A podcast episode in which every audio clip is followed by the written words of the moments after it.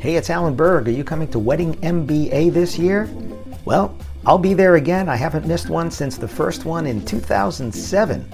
So I look forward to seeing you there. And if you want to save $20 off the current ticket price, and they get higher as you get closer, go to weddingmba.com. Use the promo code ALAN, A L A N. WeddingMBA.com, promo code ALAN, save $20. I look forward to seeing you there. Before we get into this episode, I'm starting something called Ask Me Anything. That's right, you submit your questions and they could become an entire episode or something that I answer at the end of an episode. To submit your questions, look for the red button at podcast.alanberg.com. That's right, podcast.alanberg.com. Click on the red button, submit your question, and maybe you'll hear it here on the podcast. Thanks. Have you thought about scaling your business up from one location to two or two to three? Well, my next guest has scaled his business from one to 44 different locations. You're going to want to hear this episode. Welcome to another episode of the Wedding Business Solutions Podcast. I'm your host, Alan Berg, speaker, author, sales trainer, website reviewer, here to help you in your wedding and event business sell more, profit more, and have more fun doing it. Enjoy this episode. Today, for one of my special dialogue episodes, I have a very good friend, Bill Zaruka from Wedgewood Weddings. Hey, Bill. Hello. How you doing, Alan? Uh, I'm doing great. And for this uh, series that I have on scaling your business, I immediately thought of you because you and I have been working together since I think it's 2011 or 2012. And your business has grown, uh, my business has grown, but your business has grown in a way different way there. So um, just uh, tell everybody, just real quick, what is Wedgewood Weddings? Oh, well, Wedgewood Weddings is a, um, a family owned and operated um, wedding event business. Uh, we have up to now 44 venues uh, across. We started in Southern California with my mom and dad, and we have a number of uh, venues in California, but also um, some good amount of facilities in Arizona, Colorado, and then a few are outside um, of those states. And uh, kind of specialize in you know not only the venue, but we do the food, beverage, and you know all inclusive packages. So we have a, a fairly turnkey solution for our couples. Now, so your your dad started the business uh, 35 years ago. Uh, again, I've been working with you since 2011. Uh, you had one venue back then. You had 12, I think, when we started uh, working together.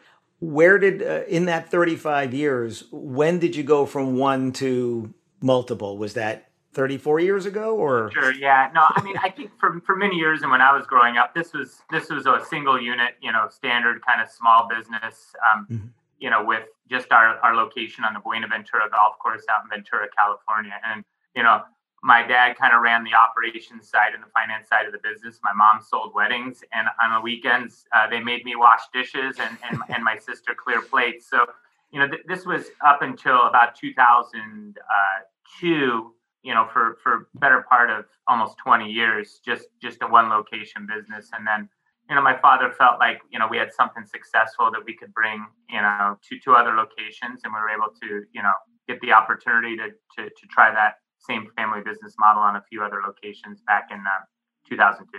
So 2002. So for many, many years, much like so many people who are probably listening, one venue, one location, working it, you know, doing everything, like you said, washing dishes and clearing plates and stuff like that. When you went to the second and third venue, did each one have its own identity, or did you already have this concept of we are a company and we're gonna we're gonna have this umbrella under which all of these are, and we're gonna tell people about that umbrella name?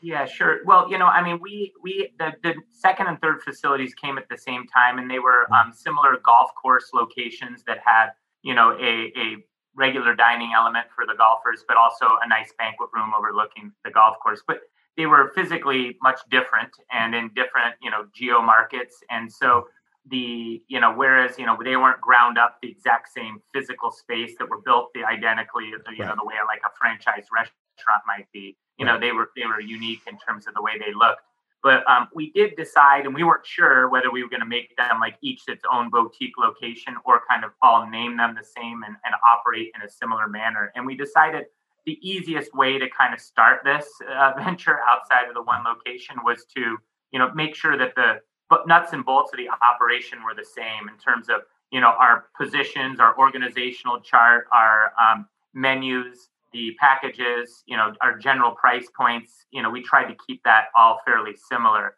Were they were they geographically close to one another?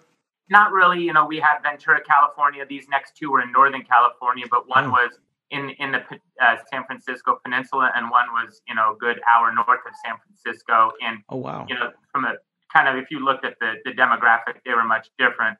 And so that we did get a lot of oh well, we're different here in San Francisco than um, you know Ventura or you know the Sonoma County is different than the peninsula and those sorts of things. And right. you know we need different food or we need, need a different wine list. And we decided just to kind of keep it the same for now and just let's just see how it works rather than start to have multiple different concepts, which makes it more challenging to manage.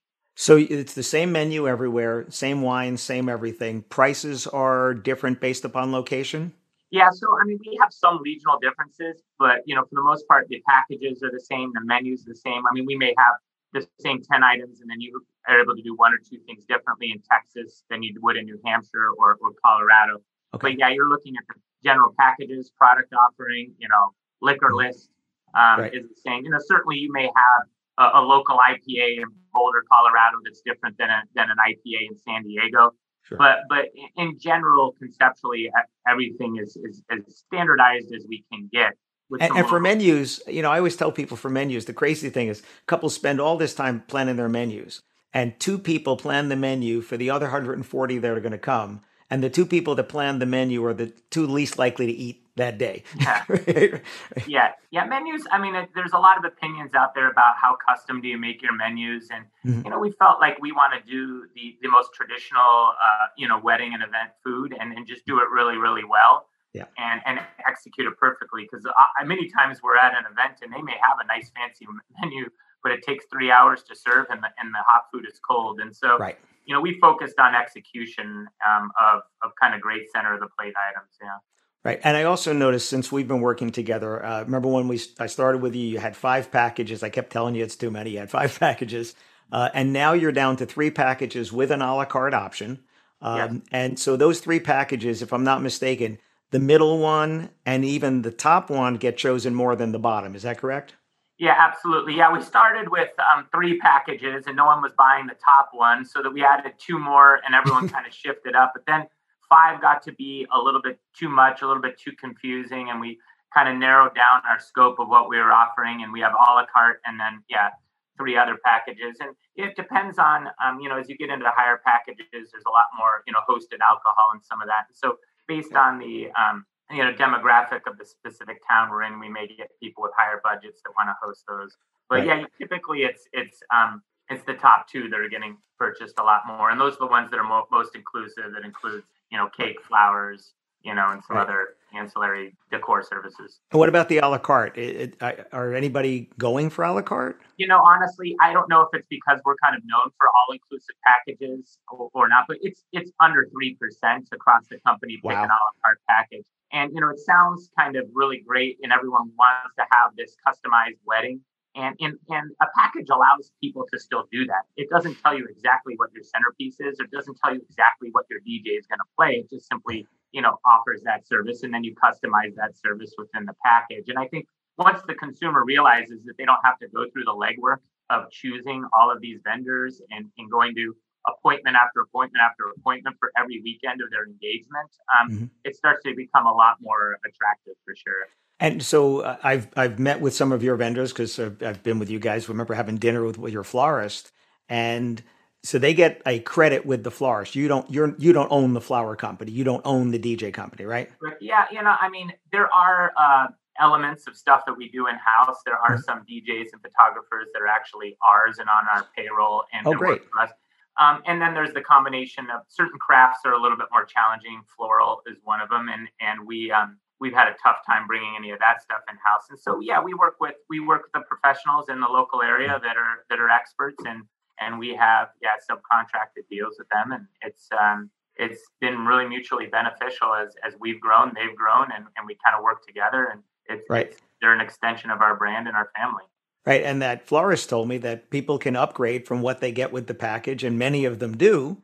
um, because it, it, they feel like they've kind of already paid for this other stuff. So I'm only paying the difference here, and it feels like a good deal for them.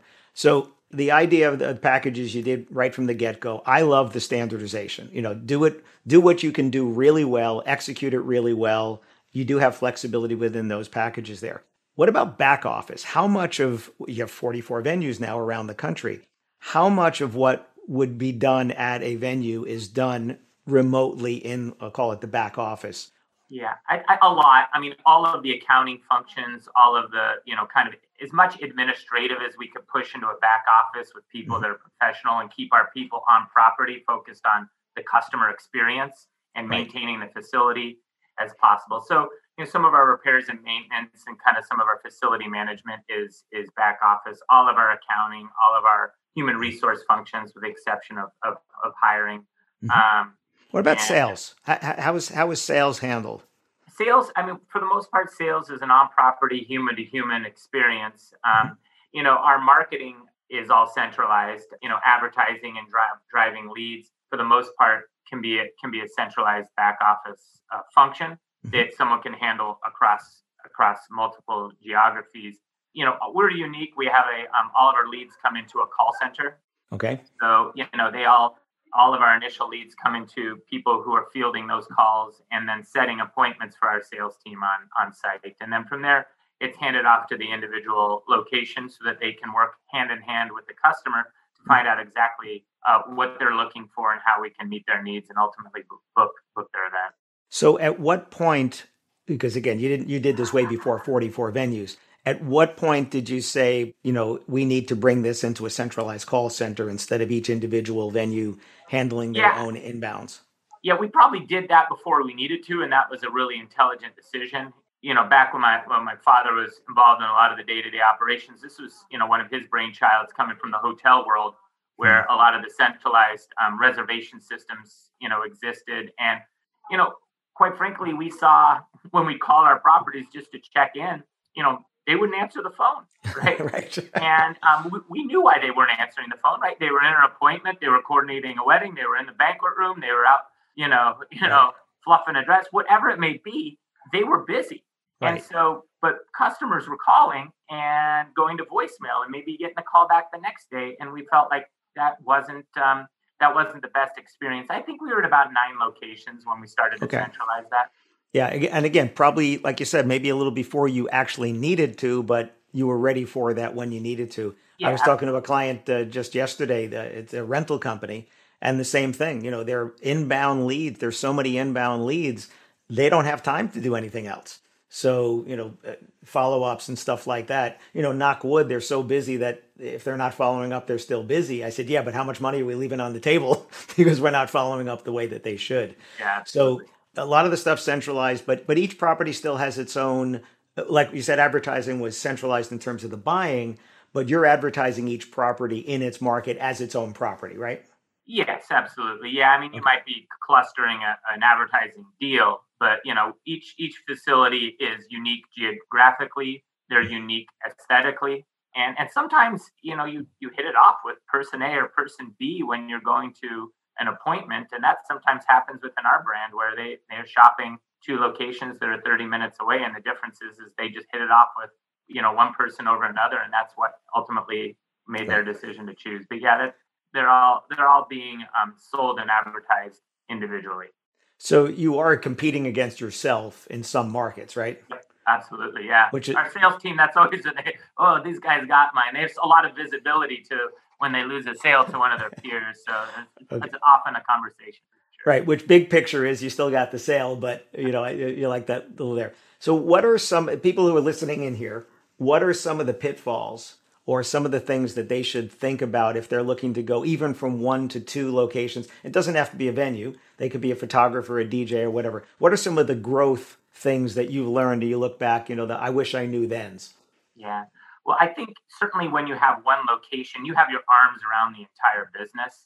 You know, when you're there every day and you're seeing the employees and you know who's good and who's not, and who's showing up to work, and right. and then you know what the customer experience is like. You know that the food is hot and it came out on time, and the bar there wasn't a long wait, and all the cash was going into the register.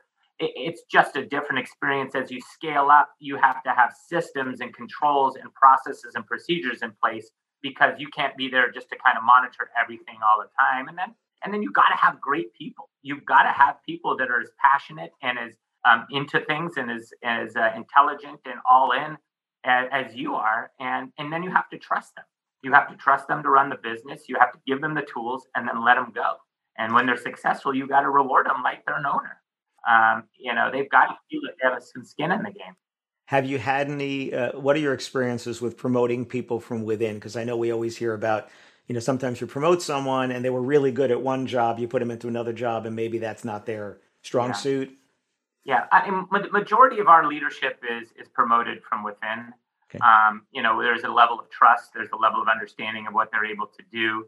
Uh, there's cultural buy-in, etc. But but on occasion, you get someone who you know maybe moves from a sales role and they're really good with the customer and they sell a lot, and then you move them into a general manager role where they have to deal you know with some different um, elements of skill set, whether it's dealing with people issues and leadership and, and discipline or some of the financials and, and running a profit and loss statement there's sometimes some some gap within that. And we've done some stuff to maybe better prepare certain people for for that transition. And then we found you know we kind of are better understanding who's able to make that leap from a, a skill set and kind of a personality and who's not right and you, and you've had a lot more experience now that you're at 44 venues but you have a lot of people that have been with you for a long time yeah Oh, absolutely. Yeah. I mean, I think if you look at you know our our senior level people and the VPs and our regional managers, um, you know, most are, are, ten years plus. I mean, they've they've grown with the business and and and yeah. you know very little turnover from our general manager and above yeah. Positions for sure. Yeah. Yeah, the front line is you're you're going to have more of that for sure. So, yeah. what's the future for Wedgewood Weddings?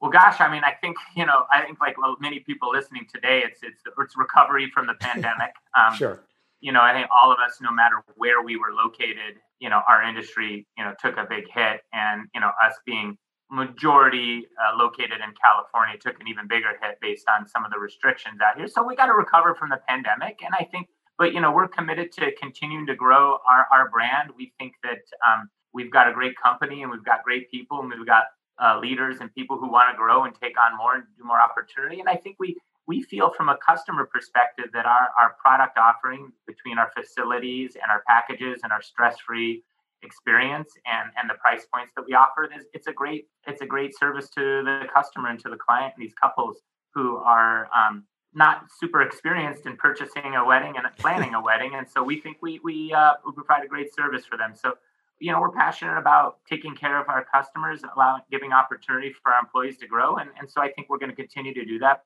um, you know, in, in the future. And I'm excited about that. So is there a target number of venues for Wedgewood or is it opportunity based? Yeah, I mean, I don't think we have, we don't sit back and have any targets. I mean, some, sometimes we'll, you know, through um, just circumstance, we'll add five, six, seven, eight venues in, in a six month period. And then we may go a year and not add anything. And so I think if the opportunity is right and, and, um, then, then we absolutely consider it. And certainly I think we'd like to grow into the, into um, kind of this, the southeast next. We're kind of in the west, maybe up to the Pacific Northwest and to the southeast. That's probably the most logical areas. But you know, we don't really necessarily have a target. I mean, maybe if we get a little bit larger, we'll start to, you know, be like one of the bigger organizations that um, just kind of has this machine going. That's just you know, right. but you know, we still feel like and and and many people may not not relate because you know we have 40 plus units but we still feel like a family business and yeah. and so there's there's um the uh, growth machine isn't um isn't in full tilt i guess yeah well i mean again i've been working with you guys for almost 10 years and it still has that same feel when you had 12 venues as it does now because it's the same people i think as well and you do get to get you get, get along so well there. So um final words for anybody listening in terms of scaling their business uh, because a lot of people are thinking you know i don't want to scare them. I, I, I want to encourage them certainly. It, it's you get the rewards but you have to put in the the work and the time. So any final thoughts to somebody looking to that looking to grow their business that what should they be focusing on? Well i think that i would take it slow at first. Absolutely you don't want to extend yourself. That one to two and two to three is a mm-hmm. big jump is okay. a big jump. And and so don't overextend yourself. I think the second thing is try to keep as many things the same across all of your units as possible. It just makes it a hundred times easier to manage, to train, to move people across different properties, to compare financials, to, to all of these things to analyze and scale your business. The more that can be the same, the better. It doesn't mean that you're going to be giving a customer a wedding in a box. There's still flexibility there, but as much as you can keep similar, the better. And I think that's really the the lesson is because of what you've done standardized. You know, people told you no, the menus have to be different. They don't. They told you the packages have to be different. They don't. Right? You still have that flexibility within there. So I think that's great. So what I think you just described is you have what four kids, right? I do. Yes. Absolutely. Right. So going from the first kid to the second kid is a big change. Mm-hmm. Second to the third, less of a change, and the third to the fourth, like almost yeah, no, no change. Doubt. No there doubt. you go. Yeah, so it's the same. Yeah, yeah. It's the same with the venues. Okay, terrific. Uh, thank you so much for joining me. I will put into the show notes a link to Wedgewood Weddings if anybody wants to go check out the uh, check out your site, see all your properties that you have over there. You have beautiful site, beautiful properties. Bill, thank you for being a friend. Thank you so much for joining me here today. Alan, thanks for your time and and uh, really appreciate it. Hi, it's Alan Berg. Thanks for listening to this episode of the Wedding Business Solutions Podcast. You can find full transcripts on my website at podcast.alanberg.com. And if you have a suggestion for a topic for a new episode or even a guest, please let me know at alan at weddingbusinesssolutions.com. And if you'd like to find out about having me come and speak to your association or a conference, or do sales training in person or remotely for your team, whether you're a team of one or a team of a hundred, please let me know again, Alan at weddingbusinesssolutions.com. Thanks for listening.